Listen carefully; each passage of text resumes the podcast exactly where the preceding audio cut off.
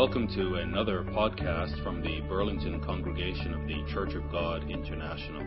You can find out more about CGI Burlington on our website at cgiburlington.org. So, brethren, we are up to chapter 5 of the book of Hebrews.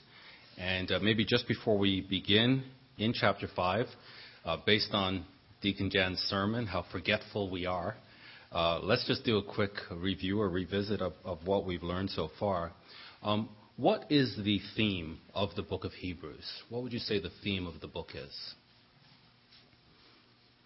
What's the message? Yes. That's right.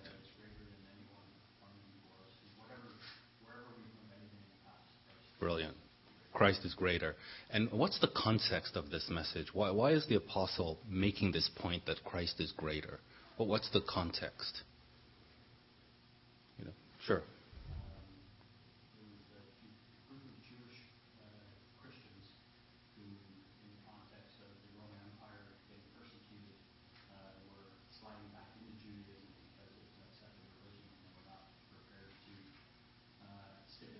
Perfect. Exactly. So they, they want to be righteous. They want to continue in the way of truth and re- true religion without Christ because that would cause persecution. They would be put to death or certainly tortured. So they'll just go back to Judaism, what they knew, and they'll reject Christ.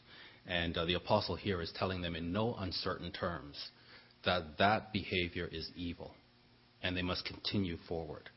Now, as the book begins, it opens up saying that God has spoken to, uh, God has spoken in many ways and at various times to our fathers through the prophets.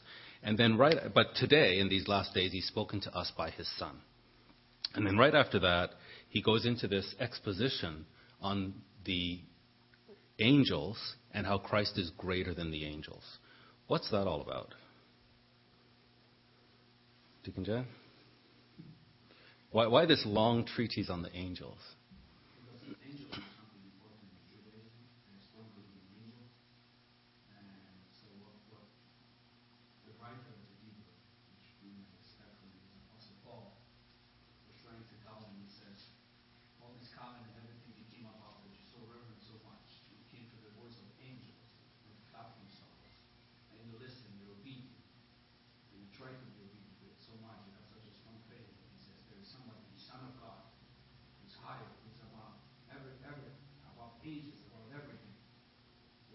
Exactly. Exactly. So the Son is greater than angels, and He's spoken to us this by, by the Son. Very good. And then um, in Hebrews 2, so Hebrews 1:14, he says, speaking of the angels, are they not all ministering spirits sent out to serve for the sake of those who are to inherit salvation? And then in Hebrews 2, verse 5, he continues on the angels. For it was not to angels that God subjected the world to come, of which we are speaking. And he goes on to show how Christ had to be made lower than the angels. But there's this jarring interruption, verses 1 to 4, where just suddenly he breaks off talking about the angels to give a very stern warning. Therefore, because Christ is greater than the angels, we must pay much closer attention to what we have heard lest we drift away from it. So our fathers heard through the angels what we're hearing from the Son, and we better pay closer attention uh, because it's coming through the Son. Okay, then chapter 3. and, and I apologize, we didn't have a big turnout because of the snowstorm, but I did put it up on the website, so hopefully you had a chance to listen to that. But in chapter 3, first he compares Christ to the angels and shows that Christ is greater than the angels. And if people disobeyed the message that came through the angels and were punished for that, how much greater the punishment for disobeying Christ? Now in chapter 3, he is now comparing Christ to Moses. So he's looking at the pillars of Judaism. And he's basically saying, yeah, these are great pillars, but Christ is greater. So Moses was faithful. Christ was even more faithful. Moses was a servant in the house. Christ is a son over the house. And then in verse 7, he says to them, today if you hear his voice. So he spoke in the past to our fathers through the prophets via the angels, but today he's speaking through his son. And today, if you hear his voice, do not harden your hearts as in the rebellion. So this is a coded book in the sense that it's a Hebrew speaking to Hebrews. And the Hebrews know the scriptures. So all, and I'm, I'm saying it's Paul. In fact, just very quickly, Hebrews 2 and verse 1. This is why the scholars say Paul didn't. There's two reasons why Paul, the scholars say Paul did not write this book. The, verse is, the first is in Hebrews 2 and verse 3. How shall we escape if we neglect such a great salvation? It was declared at first by the Lord, and it was attested to us by those who heard. So they're saying, obviously, this isn't Paul, because Paul got the gospel directly from Christ. So he wouldn't say that it was brought to us by those who heard. And that's ridiculous. The gospel came to the apostles, and they brought it to the Jews. It was brought to the Jews. It was brought to Paul. He was among the Jews that received the message. And he, when he received it, rebelled against it. And he persecuted the Christians for it. And then God knocked him down, struck him down. And then he realized it was Christ that was preaching to him. And so he was then recruited to take this message to the Gentiles. But he received the message, just like everybody else, from the apostles. But because traditional Christianity has forgotten that the church is rooted in Judaism, the, the Christianity that we see today is a Greek Christianity that has nothing to do with the true church. It was hijacked by the church fathers who were Greek philosophers. And so they've forgotten the Hebraic roots of the church. And if they understood that, they would know that Paul was a Hebrew that the gospel was brought to. When he received it, he then took it to the Gentiles. So this does not prove that it was not Paul. And then the other reason they say it was not Paul is the Greek in this book is superior to any Greek anywhere in the Bible. This, this is a very advanced Greek. And they're saying with his other letters, it, it doesn't match. His other letters are more of a simplistic writing. This is very advanced writing. And again, I think that's easily explained to say that Hebrew people have always been highly educated. They take education very seriously. Even to this day, you go to any Jewish community, education is taken very seriously. So when a Hebrew is writing to Hebrews, even though he's writing in Greek, they, these are Hellenized Greeks, or sorry, Hellenized Jews in the diaspora, he can write with very advanced language because he's writing to an educated audience. So these two major reasons why the scholars say it's not Paul, they don't stand up. They don't.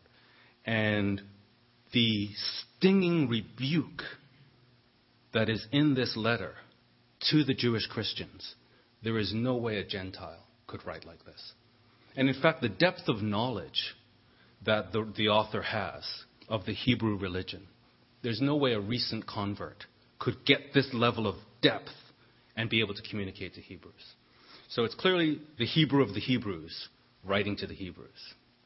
And I will, uh, you know, the, the, author does not identify himself, and Deacon Dan gave us good reason why he wouldn't until the end. And the, the, scholars, in fact, say the last chapter does seem very Pauline. It, it does sound like Paul at the end.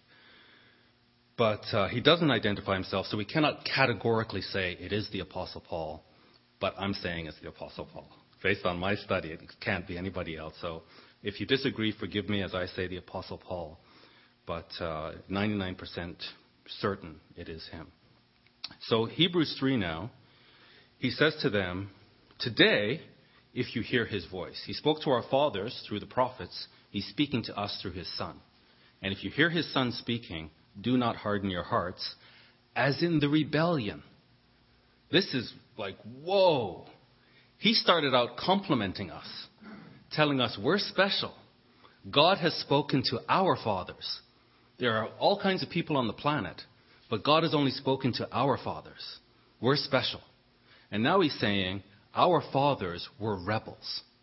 Yes, God spoke to them, but they rebelled. And every time God sent servants to them, they persecuted those servants. So are you going to be like your fathers? That's what he's saying here. So then he gives them this to show in verse 9 the day of testing in the wilderness when your fathers put me to the test. And then in verse 10, they always go astray in their heart. The problem with the Hebrews is their heart. And it's not the Hebrews specifically, it's mankind. If, if the gospel came to the Africans, we'd be talking about the evil African heart. It came to the Hebrews. And so we're talking about the evil Hebrew heart. And he says, they always go astray in, my, in their hearts. And verse 12, so you take care, my fellow believers, brothers, lest there be in any of you an evil, unbelieving heart. Don't fool yourself.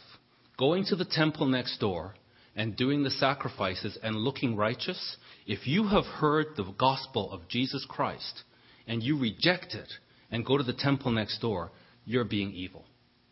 You are backsliding. And you can try to rationalize what you're doing, but it's a despicable thing that you're doing to reject Jesus Christ. So, therefore, verse 13 exhort one another every day as long as it's called today. And then he goes into in, in chapter 4 the Sabbath rest. And to show that we have to strive to enter at verse 11. And this book of Hebrews, it gives traditional Christianity all kinds of problems. Because that version of Christianity is not rooted in Judaism, which is where Christ was a Jew. And here, it's saying, let us therefore strive. Let us work. Let us labor. Traditional Christianity would like to say, we've got nothing to do. Christ did it all. We don't have any works. But here it's saying we have to work to enter the rest. We have to strive to enter the rest. So that none of us may fall by the same sort of disobedience. And this is the problem that traditional Christianity has with this book. Since the Protestant movement, it was understood grace alone, faith alone. We don't need works. So the Catholic Church was saying you've got to do all these different penances, etc. And Martin Luther came and read the Bible and said no. Faith alone. So works are not required for salvation. Salvation is a gift. Therefore, the reasoning says this if you cannot work for your salvation, therefore, you cannot work to lose your salvation. So there's nothing you can do to receive salvation, and there's nothing you can do to lose salvation. Because it's, it's not of works, it's a gift. When they take this doctrine and try to read this book, it turns them upside down. Because the book is saying there is something you can do and you will lose your salvation. And so you better take heed and be careful. And so they try to reason around this book uh, and, and say here that basically the, the way that they approach it is to say that the apostle is speaking to two different audiences. It's a congregation, but it's made up of believers and non believers. And whenever he is giving a warning that is sharp and saying you're going to lose your salvation, at those times, he's speaking to the unbelievers because they're going straight to hell. But when he gives a warning to say you're going to be punished, at those times he's talking to believers. Because a Christian can be disobedient, but they can never lose their salvation. So the worst that can happen to them is they'll be punished. And it just it makes the letter very confusing when we take this once saved, always saved mindset. We have to read it in its simplicity. This is a Hebrew speaking to Hebrews. It's a Hebrew community, and he's saying, Don't be like your fathers. Don't reject Christ. Strive to enter that rest. And there's work to do to enter the rest. So, so basically, what we're saying here is salvation is a gift. We're here, there's nothing that we did to get here. It's just the gift of God. However, there are conditions that go with the gift. You cannot take this gift and do whatever you want, whenever you want, and think that God is obligated to bring you into his kingdom. Does it make sense? You see, the once saved, always saved doctrine, we can't just take that and bring it into the church. It's a system. It, it's part of a system of doctrines. The Trinity, hell, heaven, once saved, always saved, born again. All of these doctrines coalesce and they make sense together. You can't take one of them and put them over here in the church where we believe in the kingdom of God on earth. That we will be kings and priests teaching the law to mankind. How could it be that I do whatever I want, whenever I want, I reject God's law, and God has to bring me into his kingdom to tell other people to obey the law when I never obeyed it? It doesn't make any sense.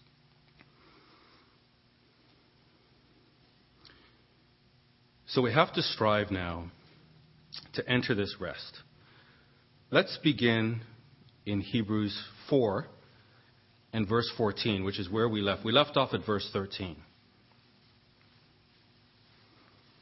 And maybe just before I begin with 14, any comments or questions on the summary 1 to 4 so far? And I know we did have a question about once saved, always saved. I don't know if I've answered it for you.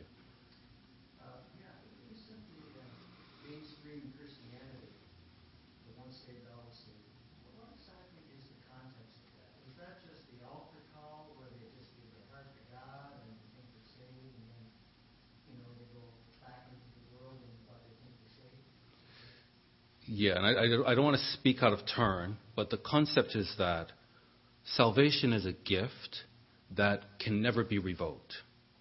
So once God extends this gift of salvation to you, it's yours for eternity. And there's nothing that anyone can do or you can do to lose this gift. God will never take it away.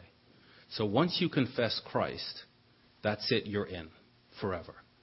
If somebody falls away, then the reasoning is obviously they were not a true believer, that they're going to be condemned to hell. And anybody who doesn't accept Christ is condemned to hell. So if you say you accept Christ, maybe you think you do, and you're in the congregation, but you're not really a true believer. So in the congregation, there are believers, and there are people who think they're believers, but eventually they'll fall away and go to hell.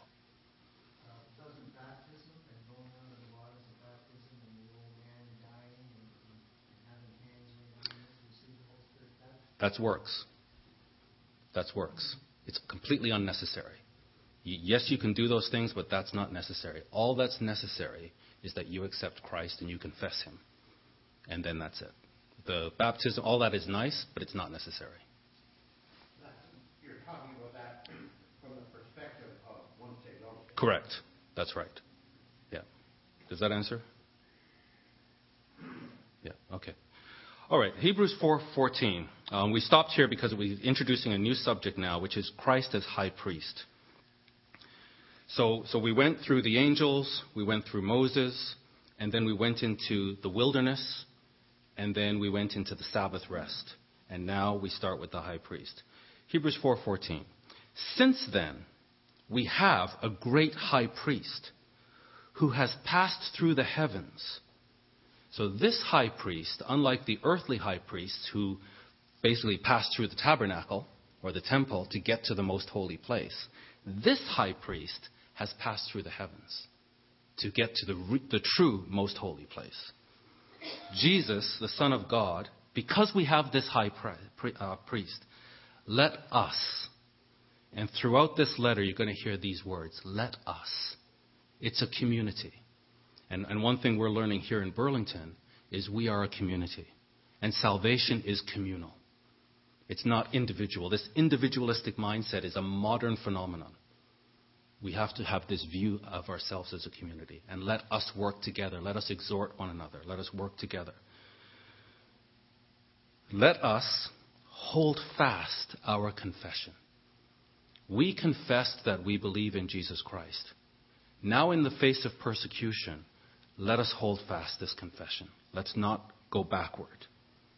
So he mentions now for the third time that Christ is high priest, but he's never explained himself. He just kind of dropped it.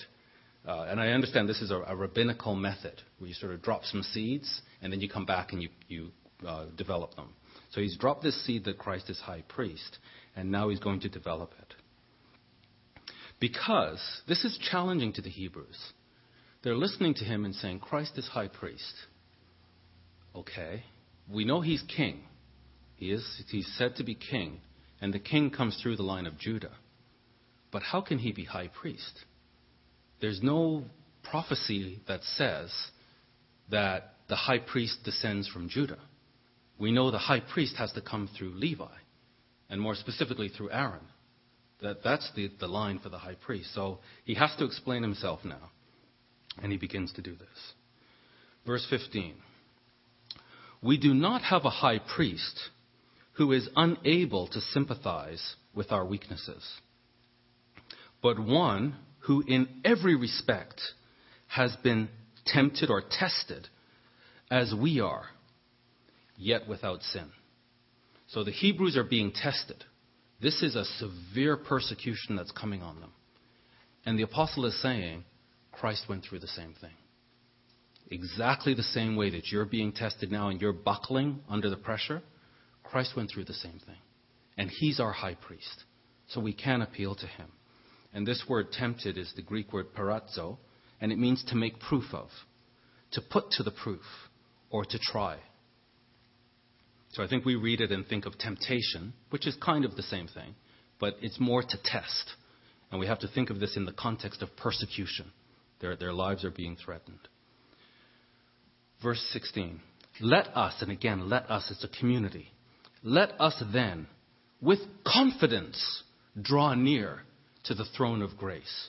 So, because we have this high priest, we can now come to the throne of grace with confidence. The Hebrews understand exactly what he's saying. We don't, because our Christianity comes from Greek philosophers, traditional Christianity, and we're trying to understand the, the Hebraic foundation of the, this religion. But let's go to Leviticus 9 to have the Hebrew perspective of what it means to draw near to the throne of grace, that we may receive mercy and find grace to help in this time of need. Leviticus 9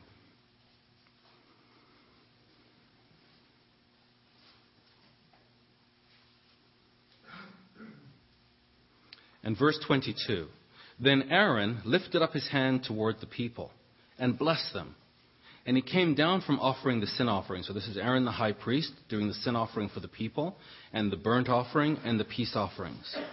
And Moses and Aaron went into the tent of meeting. And when they came out, they blessed the people.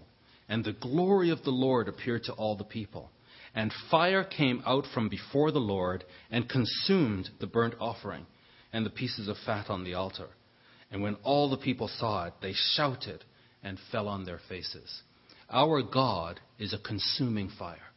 And so they, the high priest puts out the offering, and fire is sent down and it consumes the offering. Verse 10, uh, chapter 10, verse 1. Now Nadab and Abihu, the sons of Aaron, each took his censer and put fire in it, and laid incense on it and offered unauthorized fire. They're drawing near to the throne, but it's unauthorized before the Lord, which he had not commanded them. And fire came out from before the Lord and consumed them, and they died before the Lord. This is what happens when you come before the throne of God unauthorized. And this is what the sons of the high priest were doing. Maybe it was an ego thing. They wanted to kind of be special in front of the people. Who knows? Fire came out from before the Lord and consumed them, and they died before the Lord. Then Moses said to Aaron, This is what the Lord has said Among those who are near me, I will be sanctified, and before all the people, I will be glorified. And Aaron held his peace. He lost his two sons, and he just accepted it. You do not approach the throne of God unauthorized and in a careless manner. There's a specific way that God dwells with man. And that's why he raised up Aaron as the high priest and gave very specific ways of how to approach the throne. But here he's saying Christ is our high priest. He's passed through the heavens. The veil has been torn. We have access to God, direct access through Christ. And we can draw near with confidence. We don't have to be afraid to draw near the throne. And the Hebrews would understand this. Back to Hebrews 5. And sorry, whenever we leave Hebrews 5, please keep your finger there because we'll, we'll uh, keep coming back to it. Hebrews 5 and verse 1. So we're going to draw near with confidence and so that we can receive the, the grace and the mercy that we need to help us in time of need. Verse 1. For every high priest chosen from among men is appointed to act on behalf of men. Again, he made this argument earlier that the Messiah had to come as a man because he's leading many men to glory. He couldn't come as an angel. He had to come as a man, lower than an angel, in order to redeem man. So now he's saying every high priest chosen from among men is appointed to act on behalf of men. That's the role of the high priest. He's chosen among men to act on behalf of men in relation to God, to offer gifts and sacrifices for sin. So he said earlier, consider Jesus the apostle and high priest. So the apostle is one sent. That's God sending a message to man. But the high priest is one who represents man to God. So it's this two way communication with Christ. He's the apostle, he sends the message, but he's also our high priest. And he represents us to God, to acting on our behalf in relation to God, to offer gifts and sacrifices for sins. The high priest can deal gently with the ignorant and wayward, since he himself is beset with weakness. So the uh, Aaron was the high priest, but he's the same Aaron that made the golden calves and had to repent of that. And now he's set up as the high priest to go to God and represent the nation. And he knows he himself is weak. So when the, when the people come to him for forgiveness and to do sacrifices for them, he has to be compassionate because he himself is, is weak. He can deal gently with the ignorant and wayward since he himself is beset with weakness. Because of this, he is obligated to offer sacrifice for his own sins just as he does for those of the people. So again, with the Hebrew ears, what they're hearing is the Day of Atonement, Yom Kippur. This is the special day of the year when the whole nation has, is atoned for through the high priest. But before the high priest can do this, he first has to offer sacrifices for his own sins to become uh, clear himself, and then he can represent the nation. So this is what it's saying here. He, he's obligated to offer sacrifice for his own sins, just as he does for those of the people. And look at verse now, verse four. This is interesting. He's talking about the, the office of the high priest. No one takes this honor for himself. And we saw that with the, the sons of Aaron, Abihu and uh, Nad, I forget his name, Nadab, Nadab and Abihu. You don't just take this office and go to God. You get struck down. So nobody just takes this, this office for himself. But only when called by God, just as Aaron was. And again, this is a coded message, Hebrew to Hebrew. When I tell you that nobody takes this office to themselves, that it's by appointment, just how it happened with Aaron, as Hebrews, you know exactly what I'm saying. Since we're Gentiles and we don't have this Judaic background, let's just take a quick look at the context. And hold your place in Hebrews 5, and let's go to Exodus 28.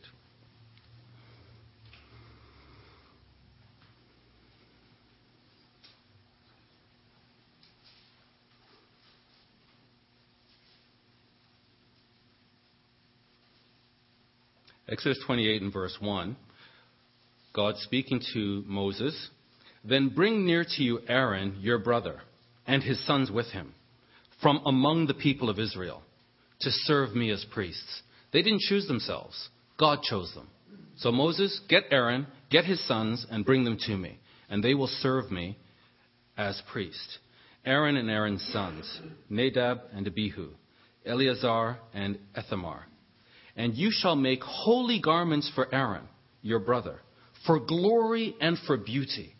So Aaron is being set up here among the people as a special person. When you look at how everyone else is dressed, and you look at Aaron, it's spectacular. Well, this glory that's being put on Aaron, Aaron didn't say, I've got a great idea, Moses. I'm your brother. Why don't you let me be high priest? And, you know, me and you, we'll kind of rule over the people. Wasn't his idea at all. God said, set him aside and his sons and make these special garments for him so that he is glorious and for beauty. You shall speak to all the skillful, whom I have filled with a spirit of skill, that they make Aaron's garments to consecrate him for my priesthood. And again, if we think of this, if we look at this individualistically, we can get jealous. How come he gets to be high priest and I don't? If we see ourselves as a community, oh, that's his role in the community. It's for us. The, the high priest is for us. Get the most skillful people that I have filled with a spirit of skill, and let them make Aaron's garments to consecrate him for my priesthood. These are the garments that they shall make. And he goes through and he gives him the instructions then as to how Aaron should be set up and glorified with these garments. Now, keep your place in Hebrews 5, but now go to Numbers 16.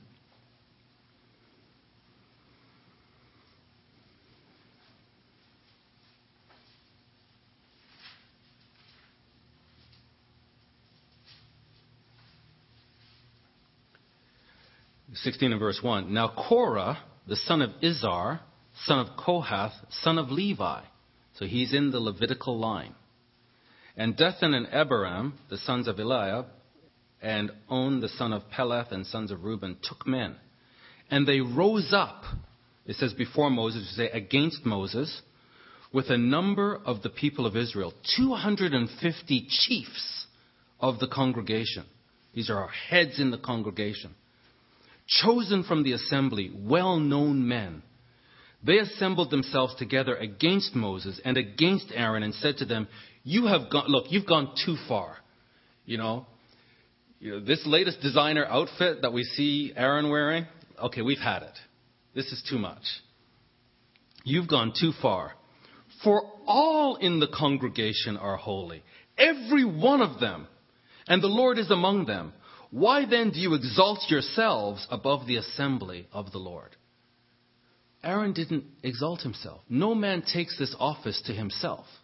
It's the Lord who chose Aaron and gave the instructions to glorify him so that he could represent the people. Aaron was to be a blessing for the people. Korah and these chief people are looking at it and saying, Whoa, uh, we don't like this. We're special. We're leaders. You're putting him over us? This isn't good. We're all holy. We're all elders. And Moses said, Hereby you shall know that the Lord has sent me to do all the works that it has not been of my own accord. If these men die as all men die, if they just die a natural death, or if they are visited by the fate of all mankind, then the Lord has not sent me. But if the Lord creates something new, and the ground opens its mouth and swallows them up with all that belongs to them, and they go down alive into Sheol, then you shall know that these men have despised the Lord. And then verse 31. And as soon as he had finished speaking all these words, the ground under them split apart. The earth opened up its mouth and swallowed them up with their households and all the people who belonged to Korah and all their goods. And then verse 41. On the next day, all the congregation of the people of Israel grumbled against Moses and against Aaron, saying, You have killed the people of the Lord. And when the congregation assembled against Moses and against Aaron, they turned toward the tent of meeting, and behold, the cloud covered it, and the glory of the Lord appeared. And uh, God was then going to destroy the nation, and Moses appealed to him to save them. So back to Hebrews 5. This is the context that the Hebrews would understand when Paul says to them, No man takes this honor by himself. God appoints him, just as Aaron was appointed. And yet, when Aaron was appointed high priest, look at the rebellion. And now he says in verse 5 So also Christ did not exalt himself to be made a high priest. So you have a decision to make. Are you going to be like your fathers, who, when Aaron was appointed high priest, rebelled against him? And now Christ is appointed high priest. How are you going to react? But was appointed by him who said to him, You are my son, today I have begotten you. And again, these are Hebrews. Um, verse 5 of Hebrews 5. These are Hebrews. So when the apostle says to them, Christ didn't exalt himself, he was appointed by him who said to him, You are my son. Today I have begotten you. Hebrew, they know exactly where this is coming from. He doesn't have to quote the whole context, they know it. We don't. Let's just take a quick look. Finger in Hebrews 5. Let's pop over to Psalm 2.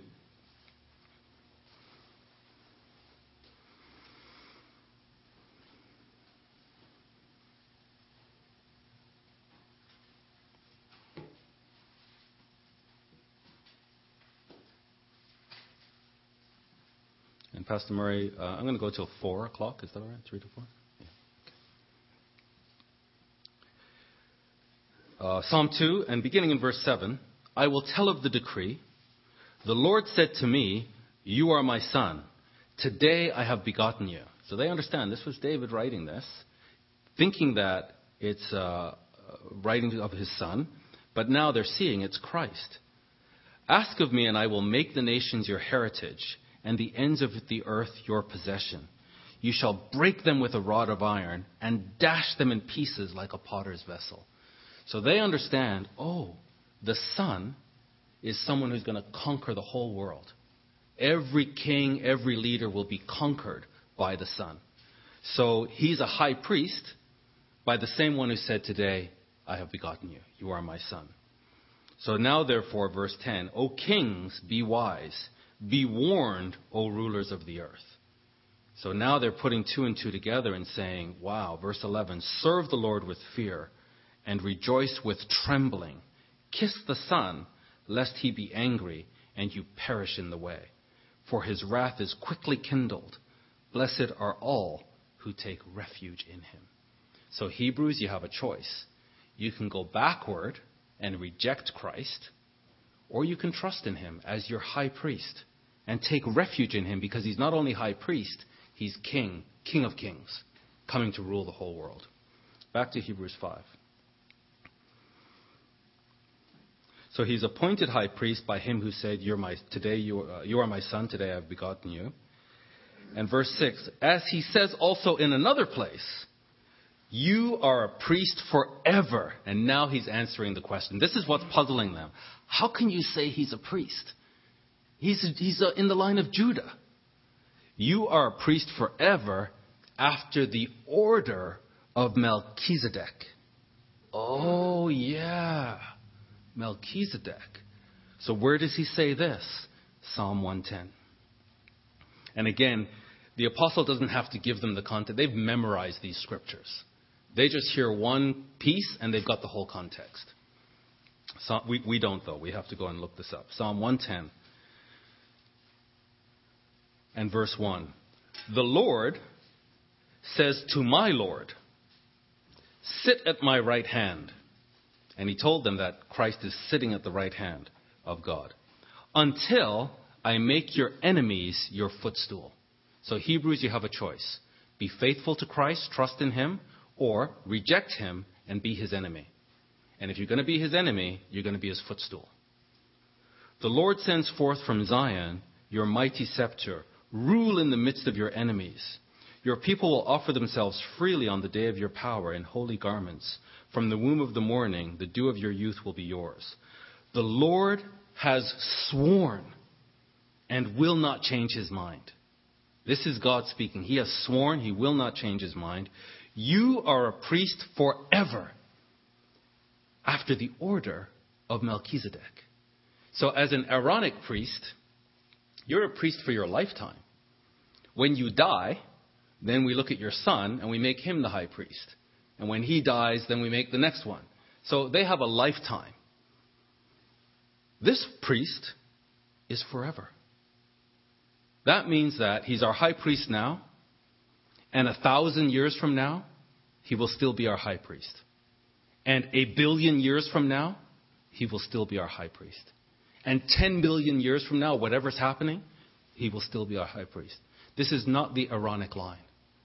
This is a different order. It's the Melchizedekian order. And now they're thinking, that's in the scripture. Yes, there's, a, there's an Aaronic order, but there's also a Melchizedekian order. Verse 5 The Lord is at your right hand. He will shatter kings on the day of his wrath. He will execute judgment among the nations. So, yes, we're being persecuted now by the Romans. But look at this. This king will execute judgment among the nations. This is just this is a temporary hiccup. But this Roman emperor will be brought down by this high priest and king. Filling them with courses, he will shatter chiefs over the wide earth. He will drink from the brook by the way, therefore he will lift up his head. Back to Hebrews 5. And maybe just before we carry on, um, any comments or questions or contributions? Yes, Brother Larry.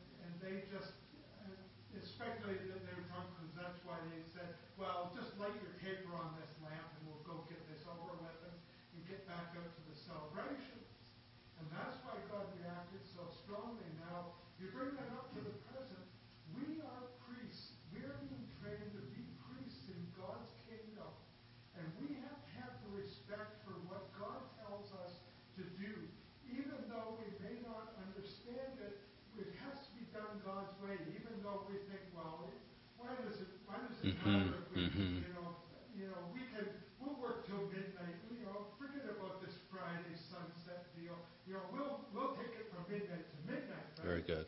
And some people have said that, and, and God says no. We have to have the respect for what God tells That's right. us. Otherwise, we're not going to be priests. Very good. Yeah, God is a great king. We have to be careful about how we approach his throne. Very good. Very good. Other thoughts, comments? Okay, verse 7. Hebrews 5. In the days of his flesh, Jesus offered up prayers and supplications with loud cries and tears. So, so the problem initially the Jews were having is that he wasn't great. He was weak. It wasn't like an angel coming with all the power and glory. He came as a man and he was crucified. You know, we're not so sure about Jesus anymore. And what he's saying is, as the high priest, this was absolutely necessary. He had to be sacrificed, and he had to be the perfect sacrifice. So in the days of his flesh, Jesus offered up prayers and supplications with loud cries and tears to him who was able to save him from death. So you Jews are thinking of abdicating, reneging on your confession, and what you should be doing is considering Jesus and looking at what he did. He faced the same temptation, the same, very same trial. And what he did was he offered up um, prayers and supplications with loud cries and tears. And now you have a high priest who understands exactly what you're going through. Why don't you do the same? And he was heard because of his reverence or because of his obedience. Although he was a son, he learned obedience through what he suffered. And this is the same with us. We must learn through suffering. When we suffer, we're not getting our way. I'm homeless at the moment. This is not my preference. This is not my choice. But if, I, if we can learn to accept trials graciously, we're in God's hands. Whatever He has for us, there's a song there, It's Well With My Soul. I know not whether ill. I forget the exact lyrics. But whatever God has in store for me, I'll accept it. And that's what we have to learn disobedience. Not my will, Lord, but yours. And that's what Christ. It's not that. So it says here, verse 9. And being made perfect, he became the source of eternal salvation to all who obey him. And it's not that he was not perfect. This word perfect is teleo, and it means to execute fully, to reach the end of, to consummate, to place in a condition of finality. So, as our high priest, he had to go through this suffering and go through it all the way to complete the process and be the perfect high priest. So, before the, if he didn't do this, he couldn't be the perfect sacrifice or the perfect high priest. And then it says here, he became the source of eternal salvation to all who obey him. Works is a part of salvation. Salvation is a free gift, but there are conditions. And one of the conditions is obedience. We have to obey Christ. It's not that I get this free gift and I can, I can spit in Christ's face and say, well, I'm a Christian. I'm allowed to do that. I'm a Christian. Just what uh, Brother Larry was saying. Oh, I'll, I'll do it. I'll offer strange fire. Why? Because I'm a Christian. We have to obey him. Verse 10 Being designated by God a high priest after the order of Melchizedek. And this is profound. Now they're getting it. okay. There's a different order. There's an earthly order, and there's a heavenly order. And this is after the heavenly order because it's forever. Verse 11. Now the apostle says this. About this, this Melchizedekian order, about this order, because you're, you're really caught up on the Aaronic order. That's what you're, they're very careful. And you'll know, remember when um, Nehemiah came to Jerusalem and he took the genealogy and he found people in the office of the priest that were not descended from Levi or Aaron, and he immediately ejected them as something foul. They were very, very careful about lineage and the high priesthood. And so now he wants to explain this Melchizedekian order to them. And he says, About this, we have much to say. There's, there's a whole sermon and sermon and sermon I could give you on this Melchizedek. This is profound stuff. And I've got a lot to say about it. And, and it's, it's hard to explain. This, this is advanced stuff. It's kind of hard to explain. Since you have become dull of hearing. Ouch. Ouch. God has spoken in many ways and at various times to our fathers through the prophets, but has in these last days spoken to us through his Son. So today, if you hear his voice, do not harden your heart. And I've got a lot I want to teach you, but your hearing is dull. You're not listening. Wow. You're worse than your fathers. All those rebels, the, the, the, the rebellion, you're worse. Because they were listening to angels, they were listening to prophets, they were listening to Moses. You're listening to the Son of God, and you've, you've grown dull of hearing. This, and let's just quickly go, actually, this, uh, this the Greek.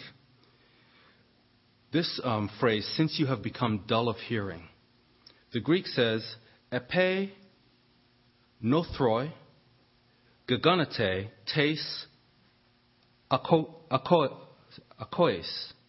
Akois.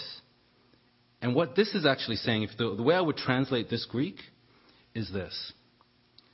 Because you're lazy, you've become among those who can't hear.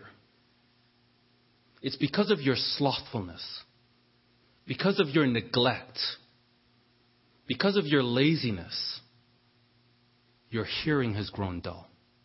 And that word hearing means obedience. It's what um, Deacon Jan was talking about. It's not just you hear a good message, oh, that was a great sermon. What was it about? I don't remember. It's not just that. You don't remember because you weren't applying it. It's, it's hear and do. That's what hearing means. Ezekiel 33. Hold your place in, in Hebrews 5, please.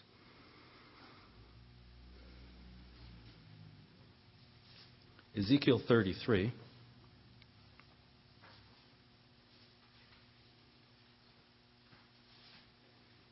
And beginning in verse 30, also you, son of man, the children of your people still are talking about you by, the wall, by the walls and in the doors of the houses, and they speak to one another, every one to his brother, saying, Come, I pray you, please come and hear what is the word that comes from the Lord. This is amazing. We are hearing his voice. God is speaking to us. Come and hear it.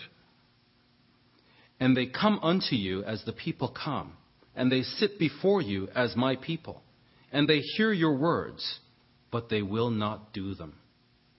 For with their mouth they show much love, but their heart goes after their covetousness. And lo, you are unto them as a lovely song of one that has a pleasant voice and can play well on an instrument. You're such a good speaker. That was such a great sermon, Deacon Jan. I, I love the way you constructed it. It was artistic. Can you do another one next week? It was wonderful. We really enjoyed it. It was like art, and we were entertained. And we know it was the word of the Lord. We know, you, we know that it was inspired, and we loved it. We're not going to do anything about it, but we'll come back next week to hear another one.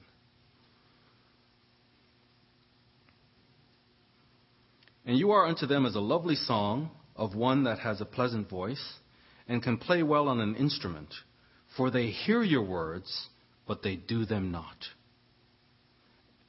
They hear your words, but they do them not. Back to Hebrews 5. So he says, here the translators say, since you have become dull of hearing, I think a better translation would be, because you're lazy, you've become among those who cannot hear. We have to apply God's word to deepen our understanding. It's by doing that God gives us more insight. In fact, Brother Larry was talking to us earlier and saying God gives you a bit of truth, sees what you do with it, and if you actually do something with it, He gives you more. And if you don't do anything with it, He withholds. So He's seeing, what are you going to do with it? And that's what the Apostle Paul is saying. I can't give you more because you're not doing the basics. If, if you would apply God's word, you would be ready to receive more. But you're, you're not. And he, in fact, he said to them earlier, we must pay much closer attention to what we have heard, lest we drift away from it.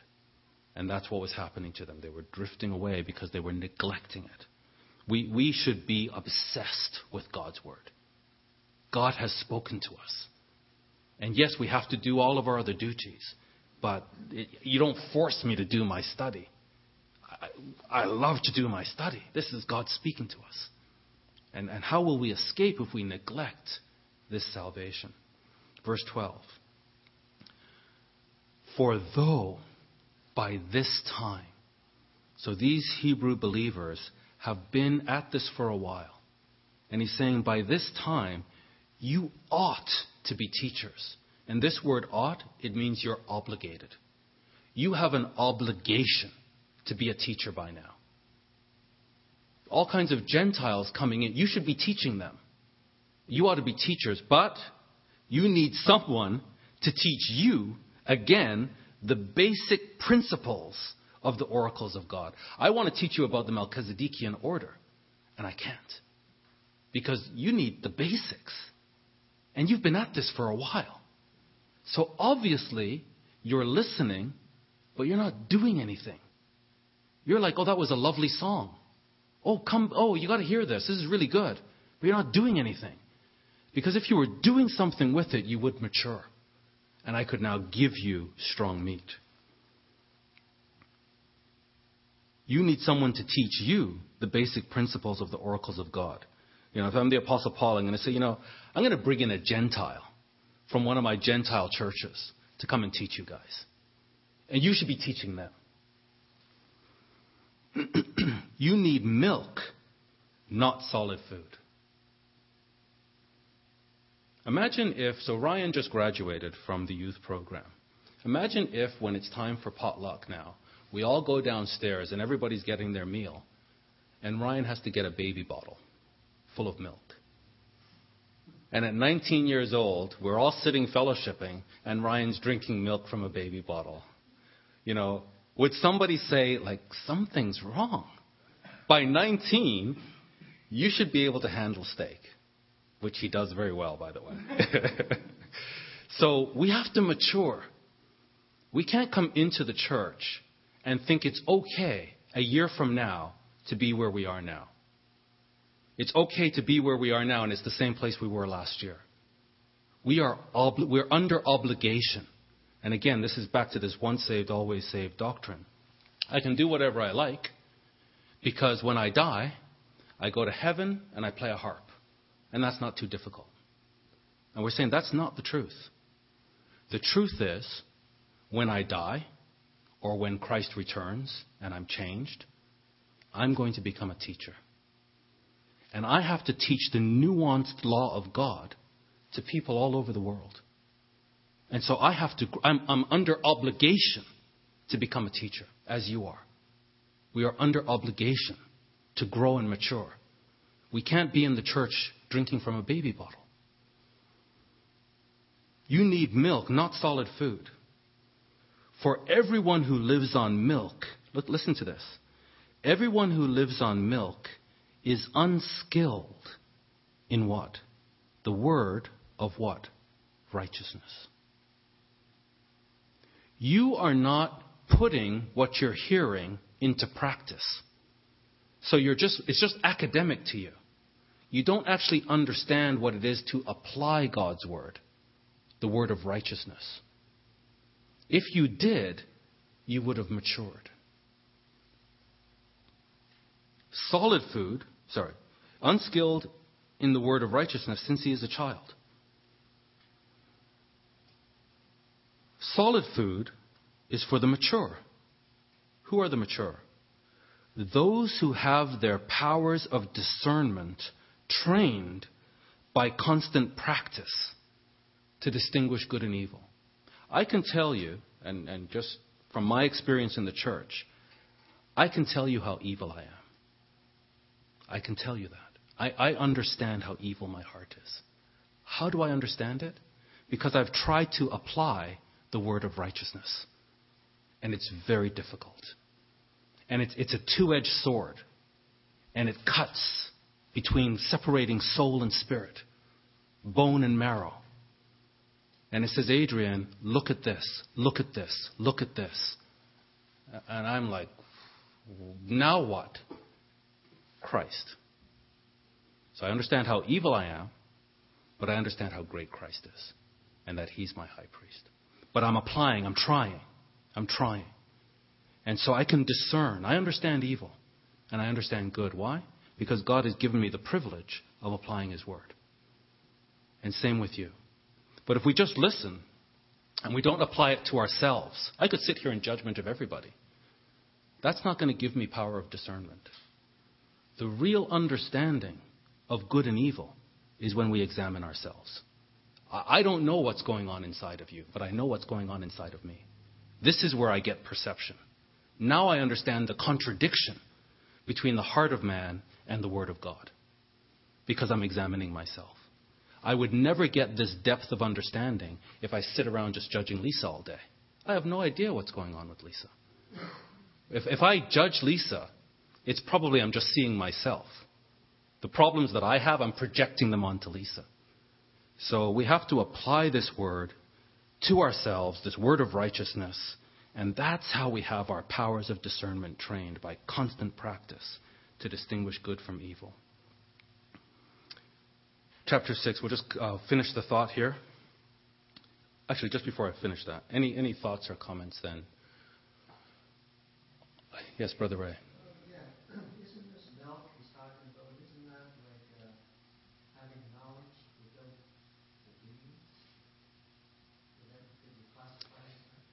Yes, I would, I would exactly that plus.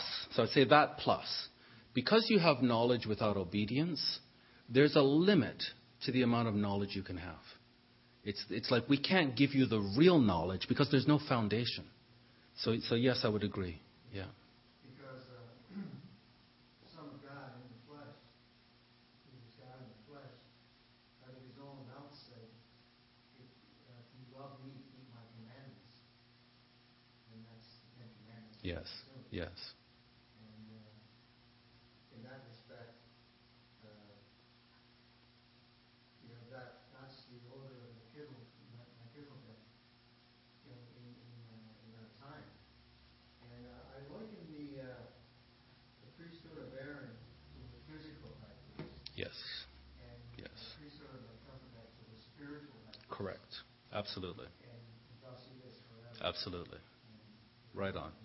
And in fact, what we're going to see is the whole pattern of the, the tabernacle and the temple.